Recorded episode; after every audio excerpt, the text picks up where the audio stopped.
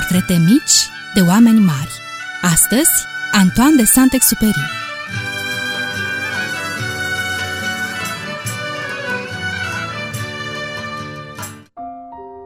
Bună ziua! zise vulpea. Bună ziua! răspunse cuvincios micul prinț, care se întoarse, însă nu văzu pe nimeni. Sunt aici, zise glasul. Sub măr. Cine ești tu? Zise micul prinț. Ești tare frumoasă. Sunt o vulpe, zise vulpea. Vino să te joci cu mine. O pofti micul prinț. Sunt atât de trist. Nu pot să mă joc cu tine, zise vulpea. Nu sunt îmblânzită. Ah, iartă-mă, rosti micul prinț. Bun găsit, dragi prieteni! Astăzi ne întâlnim cu Micul Prinț. Nu, nu doar cu povestea Micului Prinț, ci chiar cu el. Cu Micul Prinț în persoană. Un prieten, fără vârstă și fără timp. Un suflet de copil care călătorește prin univers, împrăștiindu-și dragostea ca pe o pulbere de stele peste toată lumea. Micul Prinț Așa îl numea un mecanic de avion pe copilul de numai 12 ani care venea zilnic pe aerodromul Amberieu din Franța și stătea mai bine de 5 ore privind cu luarea minte la avioane, la piloți și la mecanici, punând întrebări îndrăznețe și visând să fie aviator. Copilul sobru și timid, amestecat printre avioane și piloți, era Antoine de Saint-Exupéry, micul prinț, Antoine de Saint-Exupéry s-a născut în orașul francez Lyon pe 29 iunie 1900 și chiar era un mic prinț. Provenea dintr-o familie de nobili. Tatăl său era contele Jean-Marie de Saint-Exupéry, iar mama sa, Marie Boyer de Fons-Colombe, era originară dintr-o veche familie nobiliară. Pe când Antoine avea doar patru ani, tatăl său moare, iar micul Antoine va deveni foarte atașat de mama sa. Dragostea pe care o poartă mamei se va stinge doar odată cu el. La 9 ani, Antoine intră într-un colegiu din regiunea Man. Este un elev doar pe jumătate conștiincios, deseori neatent. La 12 ani, preocupat de zbor și de avioane, îl convinge pe unul dintre piloții aerodromului pe care îl vizita zilnic să-l ia cu el în avion. Acesta, amuzat, se lasă convins, iar micul Antoine zboară pentru prima dată îi place atât de mult încât hotărăște să devină pilot. La 17 ani, Antoine de Saint-Exupéry trece examenul de bacalaureat. La scurtă vreme, fratele său François moare din cauza unei maladii grave.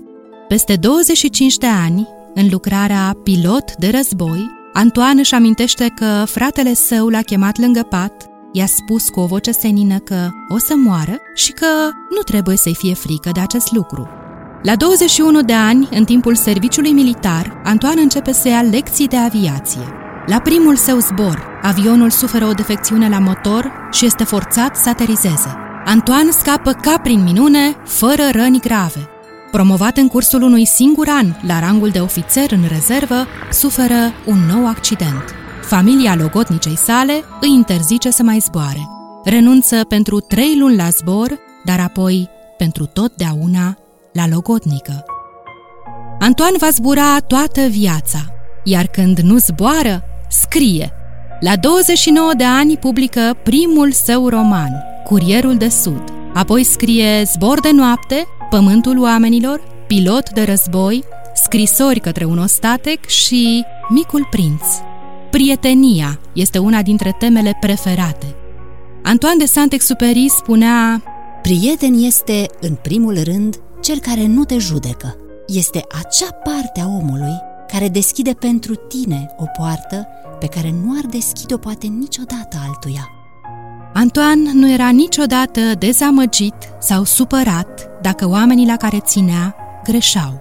Prietenia o recunosc prin aceea că nu poate fi dezamăgită, iar dragostea adevărată prin aceea că nu poate fi lezată.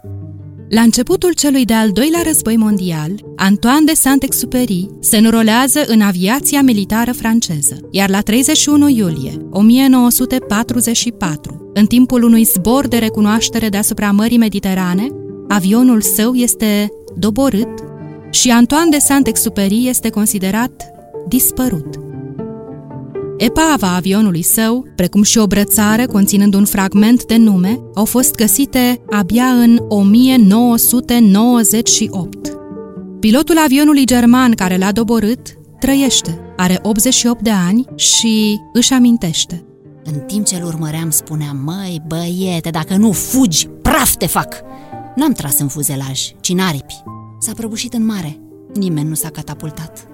Câteva zile mai târziu am aflat că era Saint-Exupéry. Am sperat, am sperat tot timpul că nu era el. În tinerețea noastră îl citiserăm cu toții, îi adoram cărțile. Știa să descrie admirabil cerul, gândurile și sentimentele piloților. Dacă știam, n-aș fi tras, nu asupra lui. Iată care-i taina mea, spuse vulpea. E foarte simplă, limpede nu vezi decât cu inima. Ochii nu pot să pătrundă în miezul lucrurilor. Ochii nu pot să pătrundă în miezul lucrurilor, spuse după dânsa micul prinț ca să țină minte. Ați ascultat Portrete mici de oameni mari, Antoine de Saint-Exupéry.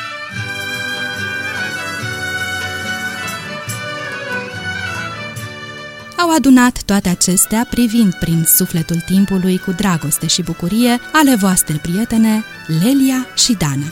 Și de v-a plăcut, vă așteptăm din nou cu o altă poveste mică despre un om mare. Să trăiți frumos!